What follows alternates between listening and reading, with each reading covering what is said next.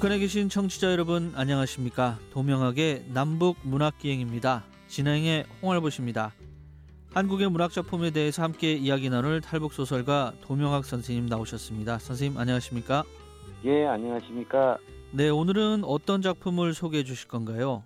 네, 오늘은 그 소설입니다. 한국의 소설가 이청준의 중편 소설 소문의 벽을 가지고 이야기하자고 합니다. 네. 자, 이 소설은 어떤 작품인지 좀 간단하게 설명해 주시죠. 네, 이 소설도 꽤 오래된 작품입니다. 1971년에 발표되었고요.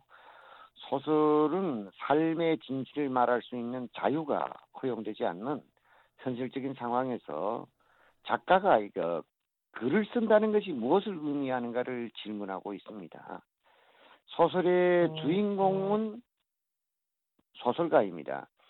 주인공인 소설가는 억압된 상황과 작가의 사명감 사이에서 절망한 후에 정신적 병리 현상을 겪고 있는 인물로서 질문에 대한 어떤 질문을 하게 되면 일체 진술을 거부하는 모습을 보입니다. 네. 소설은 이러한 그 주인공의 정신적 그 병리 현상을 분석해 들어가면서 그러한 현상의 원인이 어디서 온 것인지 그걸 분석해서 찾아내는 이야기로 되어 있습니다.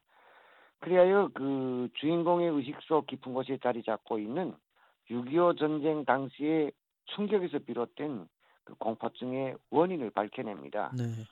하지만 이 소설에서 문제 삼고 있는 건 이 같은 병리적 현상의 심층적인 요인을 밝히자는 것만은 아닙니다. 오히려 그러한 심층적인 요인에 의해 잠복되어 있던 증세가 왜 전쟁이 끝난 후에도 다시 나타나게 되었는가에 거기다 문제를 제기합니다. 작가 이청준은 언어의 진실성이 거부되는 전쟁의 극한 상황을 그렸지만은 사실 그것은 민주화 이전의 한국의 정치적 상황을 6.25 전쟁 때 상황에 빗대서 그 비판하려 한다는 그런 평도 있습니다. 그러므로 이 소설은 진실이 거부되고 거짓된 언어가 인간의 의식을 마비시키고 있는 당대 상황, 표현의 자유가 차단되고 있는 닫힌 현실에서 볼 수 있는 그러한 그 사회 병리적 현상을 인간 의식의 병리 현상을 통해서 상징적으로 드러내고 있습니다. 네, 그렇군요. 자, 그럼 이번에는 작가에 대해서 좀 알아보겠습니다. 이 작품을 쓴 이청준이라는 그 소설가는 어떤 사람인가요? 예, 이청준 작가는 1939년 전라남도 장원군에서 태어나 서울대학교 도고 동문학과를 나왔습니다. 1965년에 잡지 사상계 신인 작품 모집에 단편 소설 태원이라는 소설이 당선돼서 문단이 나왔습니다. 1968년에는 병신과 머저리로 제12회 독립문학상을 수상하셨고 계속해서 소문의 벽, 등산기 등을 발표해서 현실과 리상 사이의 갈등과 그 속에서 일어나는 심리적 고통을 묘사했습니다. 그의 작품 세계는 사물의 겉모습을 표현하기보다는 그 리면에 숨겨진 진실을 탐색하는 경향이 있는 것으로 알려져 있습니다.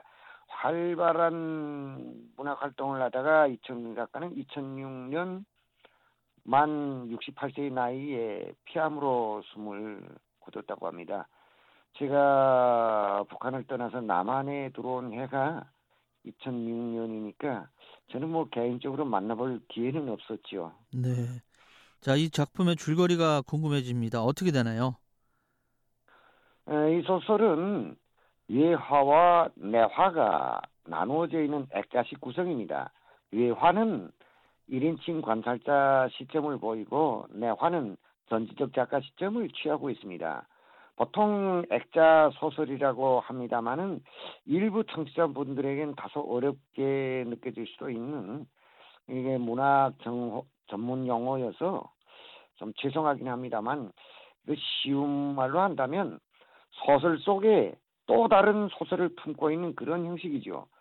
우리가 흔히 영화에서 볼 수 있는 형식인데 가령 어떤 영화에서 그 장면들이 흘러가다가 어떤 계기에 등장인물이 지난 날을 회상하는 장면이 아주 길게 나올 때가 있죠. 어, 어떤 건 이 세상의 전체 내용이 거의 전부를 차지하는 경우도 있죠. 그것처럼 이야기 속에서 또 다른 이야기가 나오는 형식의 소설을 액자식 구성이라고 하죠. 네. 소설 이 소문의 벽 줄거리는 대략 이렇습니다. 잡지사 편집장 주인공 나는 어, 밤늦게 집으로 돌아오던 도중에 누군가에게 쫓기고 있다면서 도와달라고 간청하는 한 사내를 만나게 됩니다. 그래서 응급결에 그를 하숙방으로 데려온 나는 불을 끄고 잠을 청했으나 어느새 또그 사내에 다시 불이 켜져 있는 것을 봅니다. 그래서 불을 껐지만 또 사내가 다시 불을 켭니다. 그렇게 껐다 켰다 뭐 두세 번 신랑이 끝에 잠이 들었던 나는 아침에 깨어나서 그 사내가 사라져버린 것을 발견합니다. 이상한 생각이 든 나는 집 가까운 곳에 있는 정신병원을 찾아갔다가 그 사내가 병원에서 도망친 환자 박준이라는 사람이라는 이야기를 듣고 깜짝 놀랍니다. 담당 의사인 김 박사는 그 박준이라는 사람이 심한 히스테리 일종인 진술 공포증에 걸려 있다고 말합니다. 환자는 무엇으로부터인가 끊임없이 위협당하고 있다는 공포를 느끼고 진술을 거부한다는 거였습니다. 박준의 본명은 박준일로서 1, 2년 전만 해도 정력적으로 작품을 발표하던 소설가입니다. 아, 이튿날 밤에 다시 하숙집을 찾아온 박준을 정신병원에 데려다 주고 난 나는 그가 어떻게 해서 그런 상황에 처하게 되었는가를 집요하게 추적하게 됩니다. 그러다가 그 박준이 쓴 소설 괴상한 버릇, 벌거벗은 사장님, 그리고 제목이 붙어 있지 않은 중편 소설 등을 읽게 됩니다. 그 소설 중에 박준이 그토록 두려워하던 전지불의 실체가 나타납니다.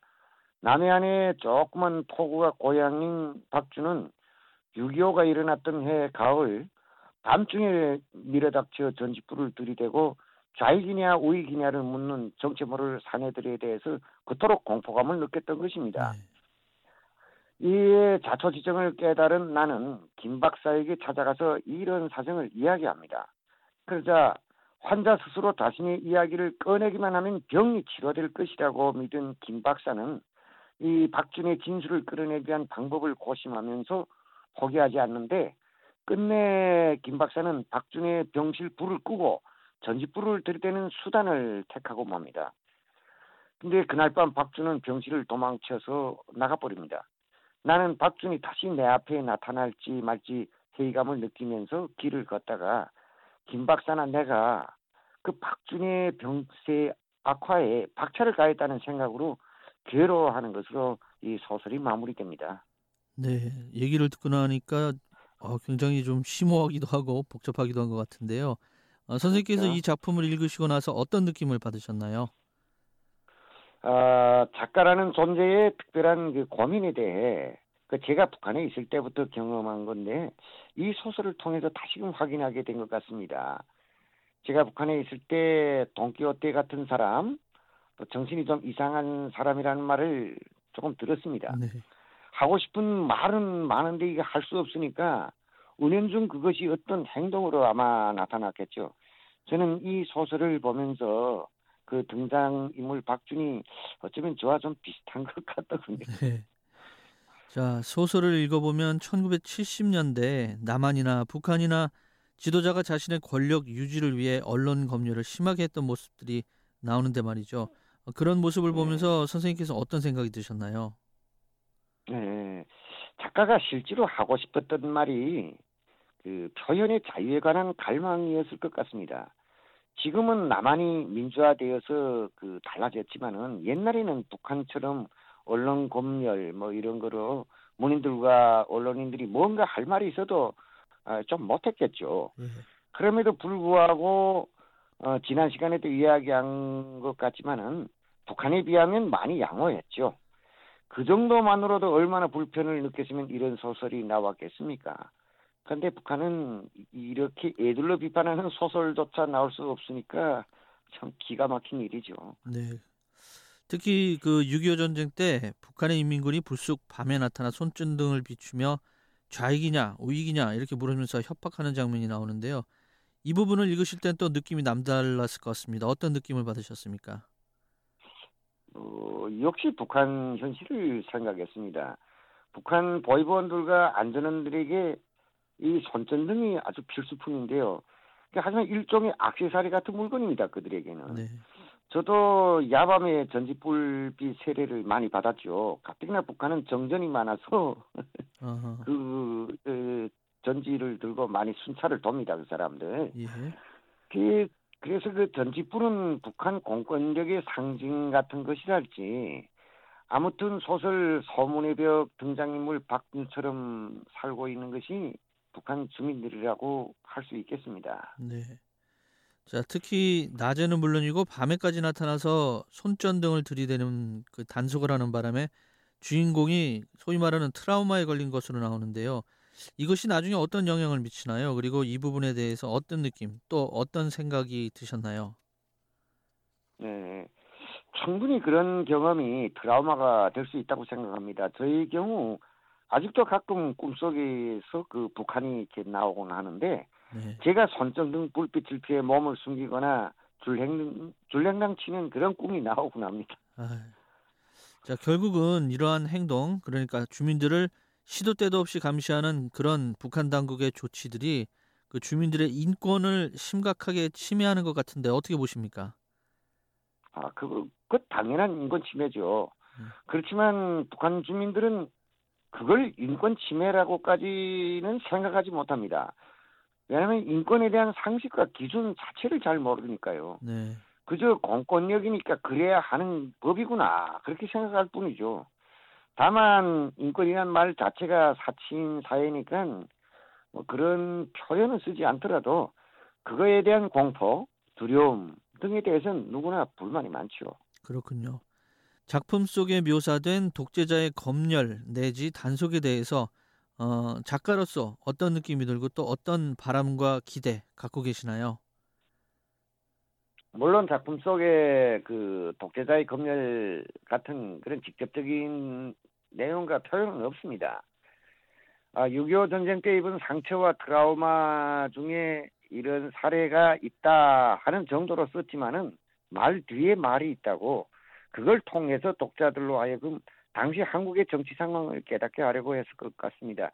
제가 바라는 것은 그 북한 주민들이 이 소설을 읽어볼 수 있었으면 좋겠고 읽고 나서 북한 당국의 표현의 자유, 말살의 실체가 얼마나 인간을 피폐하게 만드는지를 깨달았으면 하는 겁니다. 그렇군요.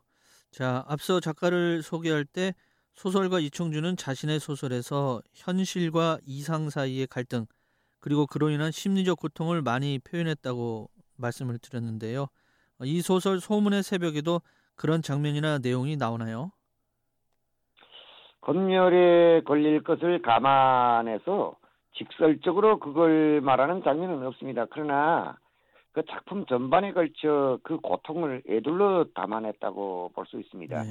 이 부분에서 작가의 특출한 재치가 느껴집니다. 누구든 무심코 읽다 보면 어느 한순간 머리를 톡 치는 생각이 들도록 쓴 소설이 네. 소문의 벽이라고 생각됩니다. 참 궁- 궁금한 게 있습니다. 그런데 그 이 소설의 제목인 소문의 새벽 이건 무슨 뜻인가요? 글쎄요, 그 저도 그 주변 제목만 봐서는 바로 뭐 이런 느낌이 들지 않더라고요. 소문이랑 벽이 무슨 상관이지? 이렇게. 예. 하지만 그 어느 정도 읽어 내려가 보니까 딱 알겠더라고요. 이건 단순히 6.25 전쟁 이야기를 하려는 작품이 아니구나. 6.25 전쟁은 지금 살고 있는 사회의 현 주소를 애들로 말하기 위한 것일 뿐이구나. 이런 느낌이 금방 들었습니다. 네. 선생님께서는 이 작품을 읽으시면서 어떤 부분이 좀 감동적으로 다가왔나요? 좀 소개 좀 해주시죠. 예.